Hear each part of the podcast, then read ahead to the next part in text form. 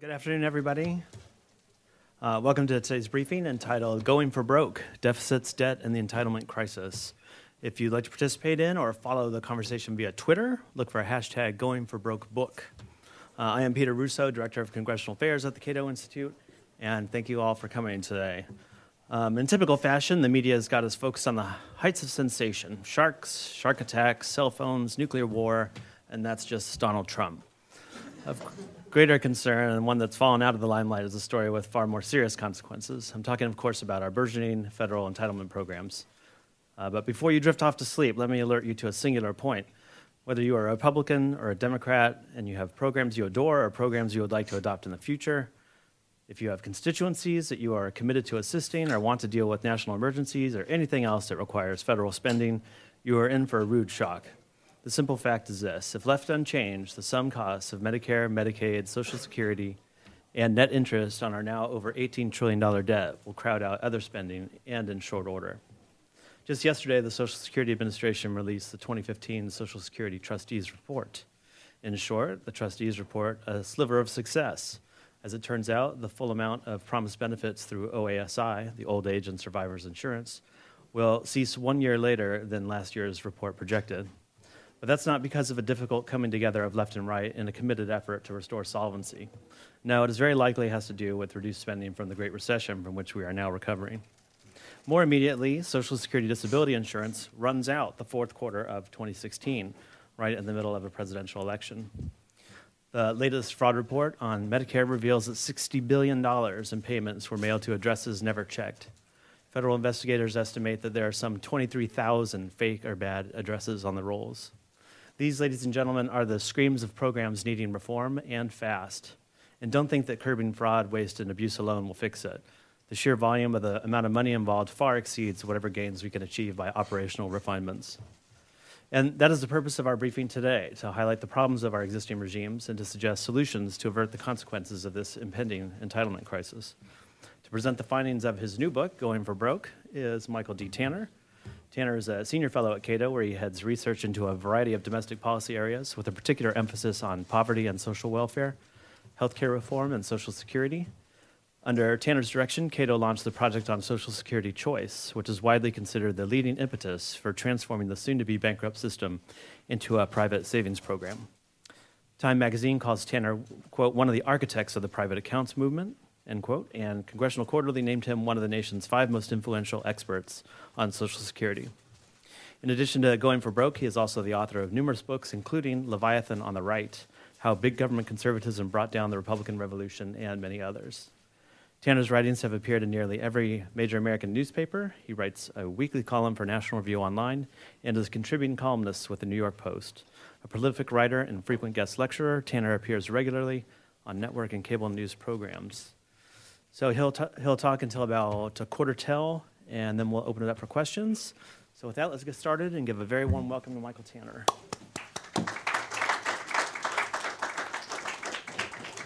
Well, thank you very much, and I appreciate all of you coming out, especially it's, it's a really beautiful day out there. We've, we've, closed the blinds so you won't know what you're missing. Uh, but I do appreciate your coming out in this. And I, and I just, sort of just to put this in kind of a little bit of a perspective, before we begin, I do want to ask, is there anyone here from the news media? Anyone? There's one. Well, I, I, think that's sort of reflective of what's going on here. I, I did briefly think of calling this uh, session what Donald Trump thinks of debt deficits and the entitlement crisis, just to get some people to come out. Uh, but, but it does sort of reflect the idea that the debt problem we're facing in this country is sort of faded from the headlines. Uh, you don't hear a lot of talk about it in the media, and you don't hear a lot of talk about it from political campaigns on, on either side of the aisle right now. It did sort of has dropped down uh, the attention scale, if you will. And that's really a shame because it's still out there and it's still vitally important. In fact, uh, just about two weeks ago, the new director of the CBO was asked uh, whether or not he thought that this country could face a Greek style meltdown uh, because of our debt. And his response was he didn't know. Uh, he didn't know whether or not we could face a Greek style crisis or when that Greek style crisis might hit us if it did. Uh, now, certainly there are some significant differences between our country and, and Greece. Uh, we're a much larger economy uh, than, than Greece, which gives us a little more room for error, if you will. Uh, our debt is mostly internal. About 60 some odd percent of our debt is held by Americans, uh, uh, whereas Greek debt is largely held by foreign banks, the IMF and the uh, European Central Bank and European governments and so on. Uh, and most importantly, we control our own currency, uh, whereas the Greeks do not. they're, they're basically responsible for whatever the European Central Bank decides to do, not what the Greek government decides to do. And we have a lot more leeway there. If nothing else, I mean, we could always devalue our currency and inflate our way out of debt. I mean, not necessarily a good idea, but it certainly exists as, as a possibility. We have a lot more freedom than the Greeks do. So no one should say that we and the Greeks are identical. But if you want to look at the underlying problem that's besetting the Greek uh, government and most of the governments in Europe for that matter, and the problems that we're facing, they're remarkably similar, and they stem from a simple fact that we are spending too much money, spending far more than we're taking in, running ever larger debt, and that this ultimately has an impact on the economy as a whole. So let's look into this in a little more depth, and let's actually start with some good news. Usually I'm accused of these things as being far too pessimistic and too negative and de- depressing, I think is the word that's been actually been used when I talk about these things. So let's start with some, some good news. This is the historical and projected deficits through this year. And what you can see is that the deficit is down, down quite a bit. In fact, it was only a few years ago we had a $1.4 trillion deficit. And this year, the recent, most recent projections are will be somewhere in the area of around 450 billion. I mean, that's almost a trillion dollars less. I mean, uh, you know, we should, we should take a little bit of uh, solace in that, I think. There's been some good news, and it's on a, a bipartisan basis that, that, we've achieved this. There's a number of reasons for it. Uh, TARP uh, is long gone, uh, basically been paid back, and particularly some of the uh, oddities and vagaries of Washington accounting means that when TARP's paid back, it's counted as negative spending rather than, than revenue. But anyway, uh, there's that. Uh, the stimulus bill has largely run its course. Most of the spending on the stimulus bill has, has played out. Uh, the sequester uh, is in place, uh, and that has actually succeeded in holding down spending. And then finally, we've seen an increase in revenues because the economy has come back, anemically perhaps, but it has come back to some degree, and that has increased revenues. And then, of course, there was also the tax increase of a couple of years ago uh, that increased the revenue slightly as well. So you see, all of that has resulted in a decrease in, uh, in the deficit. Now, you know, I mean, people could see that as half full. We're still spending $450 billion more every year than we take in. But, you know, let's face it, 450 is a lot better than 1.4 trillion. So, you know, let's give what minor credit there is to win it to do. Uh, now, some people have been very excited about this uh, Paul De- uh, Krugman uh, has announced that the deficit problem solved. Uh, nothing to worry about, uh, nothing to see there anymore. These are not the droids you were looking for. Uh, Matt Yglesias over at Slate says, What sovereign debt crisis? There's no debt crisis in the United States, certainly not.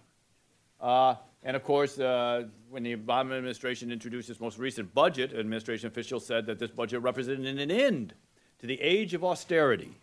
There was no longer a need in this country to have austerity. Uh, now, I, I, sort of blinked and missed the age of austerity uh, if it was out there. But, uh, but uh, whatever austerity there was, uh, we don't have to do it anymore because we've licked the, uh, the deficit problem. Well, sort of. I mean, we are better off than we were, as I said, but this is a very temporary respite. The reality is that within a couple of years, the deficit will begin to rise once more. And in fact, this is what the, according to CBO, the projected deficits that we're going to see in the future. And what you can see is we get a couple of years where it sort of levels off, and then once again it starts right back up. And by gosh, within 10 years, uh, we're back to trillion dollar deficits.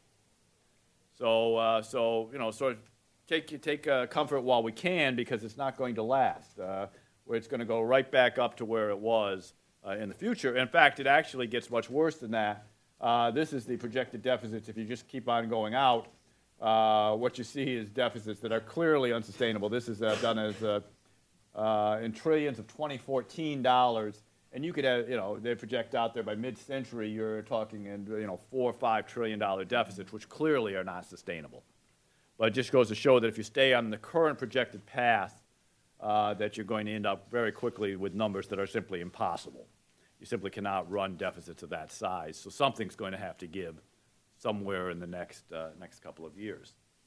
And of course, even if you're not talking about deficits, which are sort of deficits, if you will, are the measure of our overspending this year. They're how irresponsible we are this year. And you can get away with being irresponsible in a given year. Or maybe there's even reasons why you should run a deficit in a given year, maybe countercyclical reasons or so on. So one year's deficit is probably nothing to get too excited about. But if you run deficits year after year after year, that profligacy adds up and becomes a problem, and that's the debt. In many ways, you could think about it as sure, you know, if one month you have credit card bills that are too high, it's not the end of the world. But if every month your credit card bills are higher than your salary, you've got a problem. You're just going to, you're never going to get out of that cycle. And this is the projected debt that we face. This is actually just the public debt. It doesn't include all the debts that we face, but this is the projected public debt according to CBO. Uh, right now, it's 18.2 trillion, give or take, uh, and it's going to continue to rise. And by the end of the, uh, about by 2025 or so, we're expecting to be about 26 trillion dollar debt.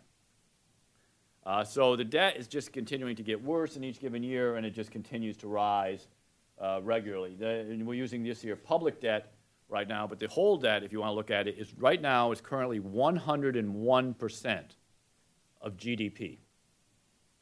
Now think about that for a minute. We actually have a debt bigger than our GDP. We owe more than we produce in this country in goods and services over the course of a year. That would be very much like in your home budget is if your credit card bills exceeded your entire salary pre-tax. You probably have a problem at that point. Probably need some kind of an intervention to, de- uh, to deal with that sort of problem. And this, as bad as it is, isn't even the whole problem, but it's pretty bad. I just want to give us a little comparison, put it in context here. This is our debt as a percentage of GDP compared to some of the countries in Europe. And we hear all about the debt crisis in Europe and you know what's going on in Greece and all of that. And Greece certainly is worse. Their debt's about 180% of GDP. I mean, I'm, I'm not quite sure how they're going to dig out of there. I don't think uh, the, the latest agreement's going to get them out from underneath that kind of debt. And you have some other countries that are really in trouble, Italy and Portugal and Ireland and so on. But look, the U.S. is right in the middle uh, when it comes to debt. You know, we're 100% of GDP we have a worse debt currently than France or Spain. Countries that you hear about all the way in the context of the European debt and overspending and so on, our debt is actually bigger than that of Spain or France or UK. It's bigger than the EU average. We have a higher debt as a percentage of GDP than the average European country, Union country. So that's something that I think you know we should be worried about a little bit. And as I say, that's not the bad news.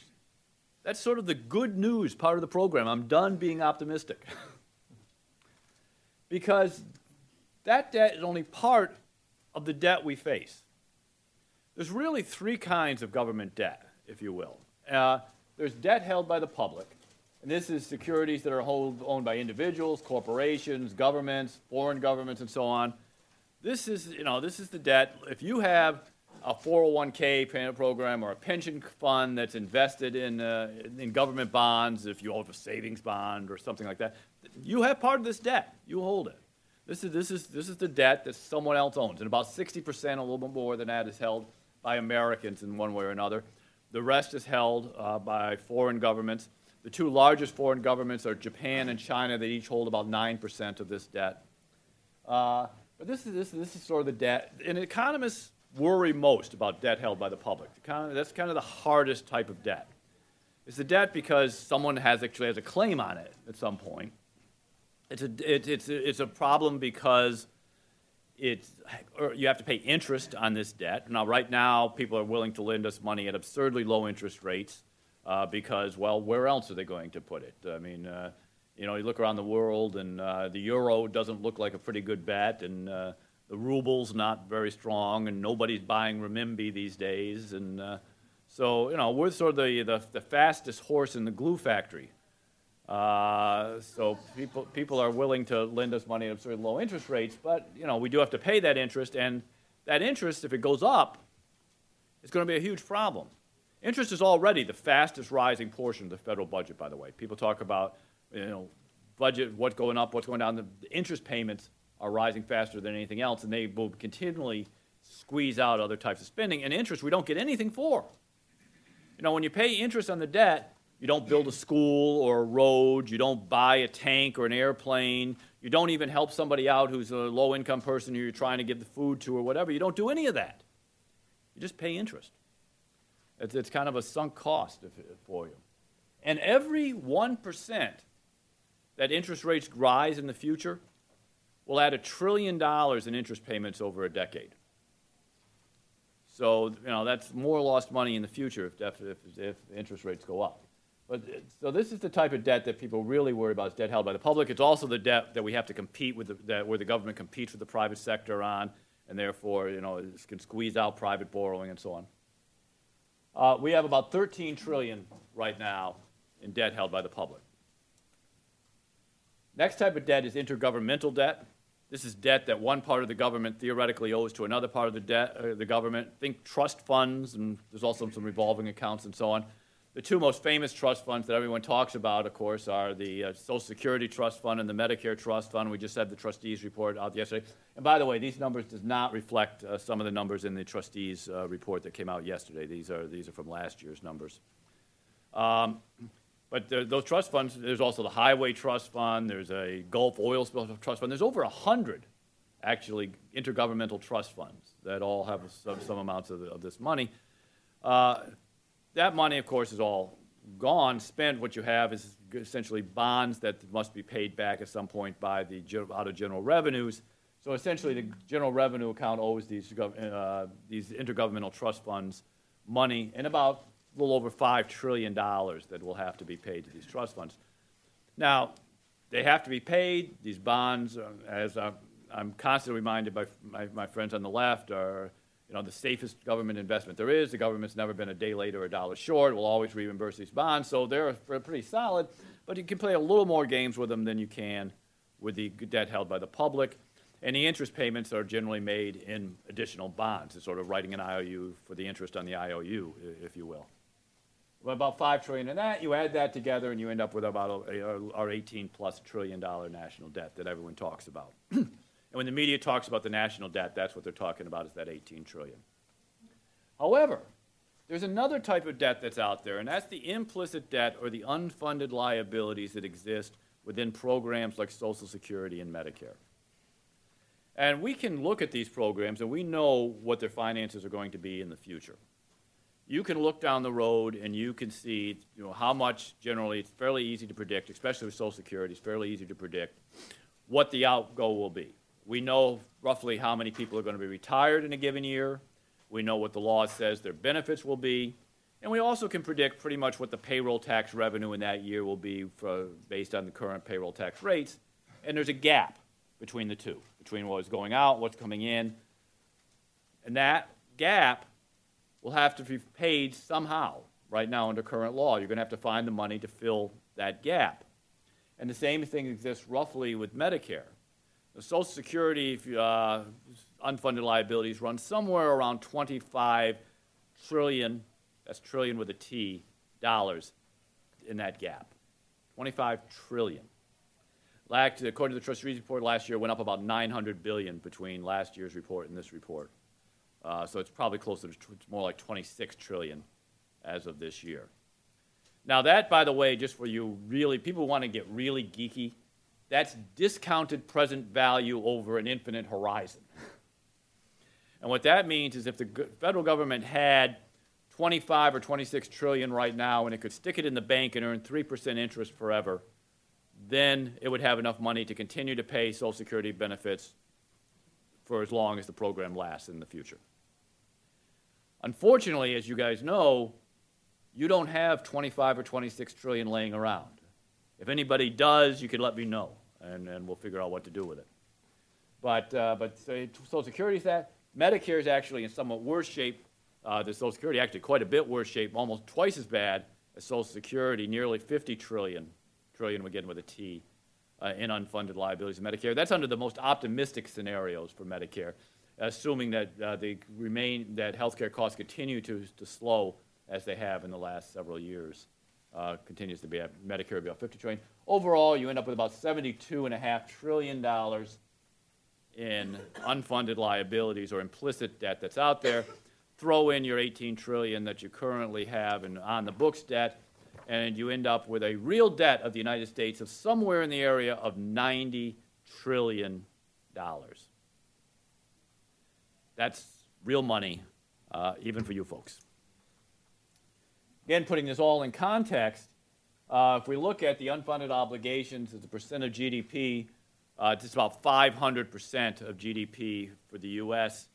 Uh, comparing that to other countries in Europe, uh, under the same criteria, looking at their unfunded liabilities for their pension and healthcare systems and stuff going forward, what we find is Greece still is the worst. They're about a th- almost 1,000% of GDP uh, that they owe in future unfunded liabilities. Uh, so uh, I'm not investing uh, in, in, Greek bonds anytime soon. Uh, France is now a little bit worse than us. They were better in terms of on the books debt, but they actually have a very high unfunded pension problem uh, in, in France. And that's it. We're worse than everyone else. We're worse than Portugal. We're worse than Ireland. We're worse than Italy. All these countries you hear about uh, in terms of their debt, uh, we're actually in a worse off situation uh, when it comes to our total debt than they are. Uh, you can see how much worse off we are than the average in the EU. Uh, so we're, we're sort of right along the lines of the Netherlands, uh, if you will, in terms of, of, debt. So that does not look very good when you project this going forward. it, it is a problem, and it is going to have a significant impact. Uh, it is a problem both morally and economically. It's a problem morally because debt of this nature is a particularly, I think, pernicious tax on the next generation. I mean, we talk, you know, talk about taxation without representations on all our license plates in D.C. You want to talk about taxation without representation. All of this represents future taxes that'll have to be paid by generations that aren't even born yet, let alone have any vote in it. We run up this debt because we get to consume the goodies. We get to have the benefits. We get to take all the stuff that goes into running up this debt and spend it for us. And we'll take the bill and we'll pass it on to people who had no say whatsoever in running up that debt. It Strikes me as being particularly uh, pernicious when you do that. Uh, and economically, once debt reaches this level, it begins to have a significant overhang in terms of economic growth, uh, both today and in the future. And CBO estimates that our children will end up with incomes that are three to, uh, two to five thousand dollars less each year than they would be in the absence of this debt, because economic growth will slow in the future. So we're penalizing our kids and grandkids in two ways. We're making them pay it, and we're making them pay it out of less money. So I think that you have some significant issues that you have to think about in that regard. Well, how can you fix this? We've got this problem. We're spending too much, got too much going out, and not enough coming in. Pretty easy, you know, when you think about it that way. If you had that with your bank account, you'd say, okay, there's only a couple of answers. If I'm spending more money than I'm, than I'm earning, I got to do a couple, one, a couple things. I got to either earn more money or I got to spend less. Well, can we solve this problem if we simply raise taxes? Well, uh, you know, we all hear a lot of, you know, Warren Buffett simply paid more than sec- his secretary or whatever it is. That's going to solve the problem, all that sort of thing. I've always thought that people who wanted to raise taxes just a little bit on the rich were thinking too small. I mean, why, why stop at a little bit of a tax increase on the rich? I mean, if we really want to get at this, let's take it all. So I, I think what we ought to do is instead of raising taxes on the rich, we ought to go out and confiscate it. Let's take every penny earned by every person in America who earned a million dollars or more last year.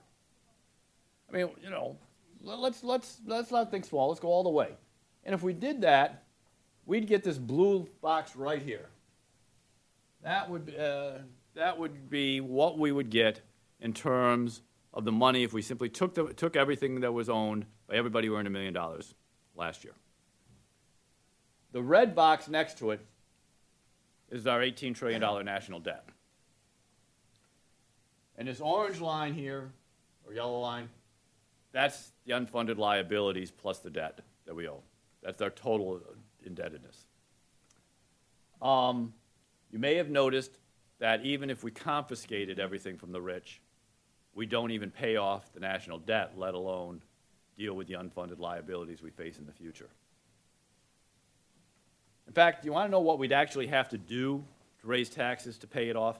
This, these numbers are actually about five, four to five years old. But, so it's gotten worse since then, but I think it's still worth looking at. This came from CBO in response to a, question that Paul Ryan asked. And if you actually wanted to pay for currently scheduled spending, the current spending line, assuming you never added another new government program, just paying off what the debt we own, you'd actually have to raise both the corporate tax rate and the top income tax rate to 88%. You'd have to raise the uh, 25% rate to 63%, and the bottom rate that the poorest Americans pay would have to go up from 10% to 25%. This, by the way, is just federal taxes. So, you know, your state and local taxes and everything will be added in on top of that. If you did that, you could pay for what we currently owe, again, assuming you never did anything else, as far as the eye can see. Um, I, I don't know about you, but it doesn't look to me like there's any possible way to tax your way out of debt. I mean, and again, all this assumes, again, this is a very static analysis. It assumes there's no dynamic effect. It assumes there's no impact on economic growth or anything from doing these things. It just assumes that you could just raise these taxes to 88% and everybody would continue doing what they're doing now. It wouldn't, wouldn't change uh, earnings or anything like that at all. All right, well, we're not going to get there by raising taxes. What about by cutting spending? Well, clearly, and look, and I, you know, I, I work at Cato, and I'm a, I'm a good libertarian, and I believe in cutting spending. It's hard to find anything you're going to want to cut that I'm not going to be in favor of cutting. That said, I think most of the debate over cutting spending is pretty sterile up here. I mean, nobody really wants to cut the big things there's a whole list of usual suspects that we want to cut because it's popular to cut those things because they don't have constituencies for your party one way or the other or something like that. Uh, this is where we actually spend money. Uh, domestic discretionary spending. That's everything from the FBI to the FDA, Department of Commerce, Department of Education. Again, I think about doing away with these things and it's, you know, when I'm having a drink in the pool. And, but we're not going to do away with all of them, but even if you did, it's only 16% of federal spending. And defense spending, certainly, you know, I'm, I'm also believing we need to cut defense spending, but it's only 16% of federal spending. You know, people want to cut, we hear, let's cut foreign aid. Foreign aid is 1% of federal spending. Well, okay, uh, the Republicans, uh, they want to kill Big Bird and, uh, you know, right now, the big things we're going to defund Planned Parenthood uh, for whatever. Okay, we can have all sorts of ideological reasons why you want to do those things. Big Bird and Planned Parenthood combined are one ten thousandths of a percent of federal spending.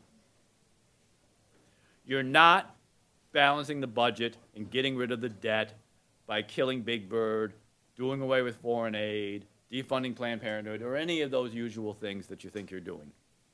Where is the money? Social Security, Medicare, and Medicaid. They combined are almost half of federal spending. Three programs are roughly half of federal spending.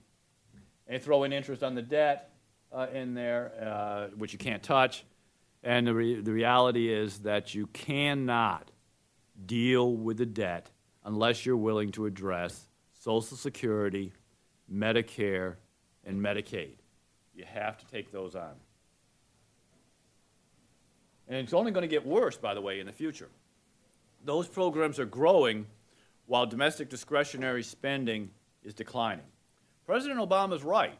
He has talked repeatedly about how domestic discretionary spending as a percent of federal spending and as a percent of GDP has been declining during his administration. It's been continuing to go down. The sequester made it much even go down even further as it's been declining as a percent of where the money is going. Federal spending keeps increasing because essentially of these three things, those three programs plus net interest on the debt. They are going to continue to rise and they are eventually going to be 60, 70% of federal spending. They're also going to be such that if you keep taxes, assume taxes continue to bring in the, the historical 18 to 19 percent of GDP. You ultimately end up within a very short period, within a couple of decades, really, of a situation in which those three programs, Social Security, Medicare, and Medicaid, plus interest on the debt, consumes everything that's brought in with taxes. Oh, maybe we could keep around a couple of platoons of soldiers someplace. But that's about it. Everything else you want to do, if you're a liberal and you want to spend more on education or job training or whatever it might be, if you're a conservative and you want to up the defense budget, they're all gone. Because all you're going to do essentially is mail checks to old people in banks. That's it. What the federal government will be able to do. So you're going to have to address this if you really want to deal with the debt. Just wanted to really quickly, in a couple of minutes that I have left, take you through just a couple of these programs and just show you how bad these programs particularly are. Social Security, again, this does not reflect the most recent trustees report, which made it a little bit worse. but this is the annual cash flow within the Social Security system. Social Security is running a deficit today. About 60, some odd, 65 billion, I believe it is this year, roughly, uh, that it is spending more on than it's taking in. Now, the answer is well, not, you know, there's, there's technical accounting reasons why that's not considered a deficit because it has interest, rate, interest payments and bonds that it can cash in and so on. But in terms of its actual cash flow, money in, money out, it is running negative, and it never gets better. This is not a one-time thing. This is, it never gets any better. You could, you know, we have a lot of arguments about the trust fund and everything. I think that, you know, the trust fund is largely an accounting measure because every bond in the trust fund has to be paid back out of general revenues. So you're going to have to come up with the money, regardless of whether you think Social Security is solvent or not, until 2030, I believe it is, uh, or not. You still have to come up with the money to pay it. That money has to come from general revenue. So what really counts is the cash flow. It is negative. It is never going away. And at the same time, of course, the deal for young people, just point out, keeps getting worse. People say, well, let's just raise the Social Security payroll tax, or let's extend, just, just raise the retirement age, or so on. Should recognize the fact that for young people, the deal they're getting back in terms of the return on the money they're paying into Social Security is just continually getting worse. Uh, and, you, and many of the solutions you're going to have are just going to make that worse yet. Medicare, uh, Medicare, as I mentioned, is even worse shape than Social Security, almost twice as deep in the hole uh, when you look at it. And there's a good reason for that, a very simple reason. Uh, if you take an average uh, a couple, let's say a couple that are both two earners, two earners in the family, and they both earn the average wage. Over their lifetime, that couple is going to pay about $150,000 in payroll taxes, Medicare payroll taxes, and premiums. Once they get to be retirement, they have to pay a premium to the Medicare system. They, they're going to pay $150,000, which is real money for a middle income family. They are going to collect nearly $450,000 in Medicare benefits over the course of their lifetime. That gap has to be filled by general revenues between what they pay in and what the system takes out you're losing money basically on every every person you you know every person in the Medicare system about three hundred thousand uh, dollars. So you that's why Medicare is in as much trouble as it's in, and you got to have to deal with that in some way.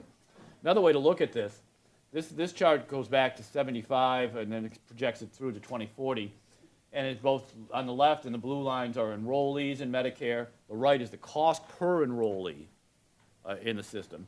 And what you can see is the number, first of all, on the left, the number of people on Medicare is going up. This is a simply demographic thing. We're getting older, we're living longer, more people on the program. Uh, 1975, there was less than 25 million people in Medicare. Uh, today, there's over 50 million. It's doubled. And uh, by 2040, it's going to close to double again. You're going to be up to 89, over 89, almost uh, 90 million people on Medicare. At the same time, the cost of treating each one of those people on Medicare has gone up. You started with a cost of under $2,000 per person for each of those 25 million. Today, you're spending over $12,000 for each of those 50 million people.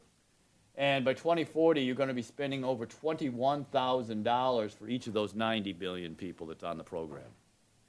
Medicare is one of those situations where you are losing money on each transaction and making up for it in volume. And Medicaid, lastly, the last of these three programs, Medicaid. Uh, again, we have an increase. I, I want actually want to throw this chart up because I think a lot of people don't understand the Medicaid program. They think of the Medicaid program wrong. Of those three programs, by the way, Medicaid is always the least popular. And uh, you know why? Because people think of Medicaid, Medicaid as being welfare. They think of it as this is a program for the poor as opposed to these other programs which I paid into, I'm entitled, it's for seniors, and so on. The reality is that if you look at enrollment, it is primarily for the poor in terms of who's enrolled in Medicaid. Uh, children make up about half of the people in Medicaid. Poor adults are about 24%. So about three quarters of the people on Medicaid are actually poor. But if you look to where the money is spent on Medicaid, it's not for those poor people. The money on Medicaid is paid up by two other groups the disabled and the aged, make up two thirds of the spending on Medicaid. This is actually elderly people in nursing homes that are collecting Medicaid. The Medicaid is paying for the nursing homes. There's a whole industry out there that exists to do nothing but to help old people shelter their income, hide their income, so that they can then qualify for Medicaid to pay for their nursing home care. I don't know if you read, if you listen to the radio as you ride into work here in the morning here in D.C. I've been, I've been lately. There's been a law firm with a woman from the law firm, uh, elder law firm, uh, advertising on the radio uh, with uh, three myths about Medicaid and things like did you, you, you think you might have to give up your house if you want to go on Medicaid in the nursing home? You don't. I'll teach you how to hide that. You think you might have to do this or that to your income? I can teach you how to shelter your income. Uh, well, the result, of course, is that Medicaid is now consuming an ever larger portion of the federal budget and state budgets.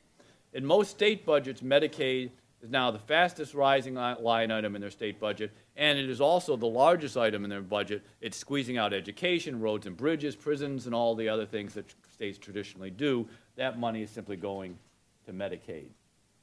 Uh, just looking at what we're projecting, what we've been seeing in Medicaid, blue is the enrollment in Medicaid, and red is the total cost. You can see it rises with enrollment, and it also rises again with health care costs, of course, uh, as well in the program. But it's rising rapidly, especially since about 1990 has really taken off. We've seen a, a ra- very rapid rise, uh, regardless of an administration, regardless of political party. We've seen the rise in Medicaid uh, take off through that. And then finally, the Affordable Care Act. I just want to throw this in because having seen that we were so deep in debt, having seen that we were running, uh, spending far more than we could afford, and we had all these other costs, obviously the thing we wanted to do was to create a new entitlement program that would spend more money. Uh, this is revenues and outlays on the ACA. Now, this is not from CBO. This is our own estimate at, at Cato that, that puts this together. And the reason is we believe that the, the CBO doesn't count necessarily all the costs afford, uh, with the Affordable Care Act. There's a lot of, for example, Im- implementation costs that are considered authorized but not appropriated funds They'll, eventually be spent uh, but, uh, but are not included in some of the under the some of the estimates that are going forward. There's also some double counting that goes on. Uh, remember the famous 716 billion dollars in Medicare cuts that we heard so much about in the, in the last election. Uh, I always thought that was a very interesting. What we had was an election where Mitt Romney, who was supposedly the Republican in favor of cutting spending, said, "My God, it's terrible. The ACA cut 716 billion dollars from Medicare." And the president responded, No, I would never cut $716 billion from Medicare. And I thought, Medicare is $50 trillion in debt. I wish somebody would cut something from Medicare. Uh, but the reality is, where both of those statements are sort of true. The ACA does cut $716 billion from Medicare. Uh, but what it does is it then routes that $716 billion back through the Medicare system, through the Medicare Trust Fund, which allows the president to say they've extended the life of the trust fund by nine years, takes that money back out of the trust fund and uses it to spend on ACA subsidies. Uh, so you've got to technically increase solvency in the Medicare Trust Fund and increase the unfunded liabilities of the program at the same time. We, we, took, we extracted all of that out. There's also some things with Social Security, the Social Security taxes actually would, uh, people, there's an assumption that some people would substitute wages for, for health insurance because they'd get health insurance through the exchanges. If they pay more wages, that would increase taxes, which goes into the Social Security system. There's all those sorts of sort of games within the budget that take place. We took all of that out, and our estimate is that this will add about another trillion two to the deficit over the next 10 years if you really take into account all the, all the costs that go with that. Uh, so what, what does all this mean? I, you know, I've spent my time, my, my 40 minutes or so, giving you bad news. And I'd like to end it with a whole bunch of positive, upbeat, good news, but I don't have any. I mean, the reality is there's not an easy solution. Any, you know, if you're going to deal with these programs, there's going to be a certain amount of pain for constituents who vote, which means your bosses are going to have to deal with some unhappy voters, and I know they'd never like to do that. But there isn't an answer, there isn't a magic bullet out there. There isn't a solution. We're not going to grow our way to solvency. We're not going to get there by taxing Warren Buffett a little bit more. And we're not going to get there by cutting Big Bird and Planned Parenthood and, the, and easy to cut suspects. You're going to have to take on popular programs. But doing nothing is not an option. Every year, that you don't deal with this problem, it gets worse. As I mentioned, Social Security's problems, just by extending the, the, the timeline, went up almost a trillion dollars in terms of its total unfunded obligations. Medicare got a little bit better, but that was, that's largely due with a methodological change, not with the actual program. So every year you wait, it gets worse. So, you know, and now you've got this little gap where the budget deficit's down, gives you a couple of years to work with where the things aren't as bad. if you wait, if you wait 10 years, we're back to trillion dollar deficits, think of how much worse the pain's going to be then than if you try to do something about it now. And if you don't, if you just wait around, well, we know what the future is. Now, there's an old saying that says that that which cannot continue forever eventually stops. Or I think Maggie Thatcher actually put it a little bit better. She said, The problem with the modern welfare state is eventually it runs out of other people's money. We're going to run out of other people's money. That's going to happen. The question is do you start now making the changes that are necessary so that you have a soft landing? Or do you wait 10, 15 years down the road until the whole thing comes crashing down and we look a lot more like Greece than we do today. Thank you all very much. Appreciate you listening to my pessimism.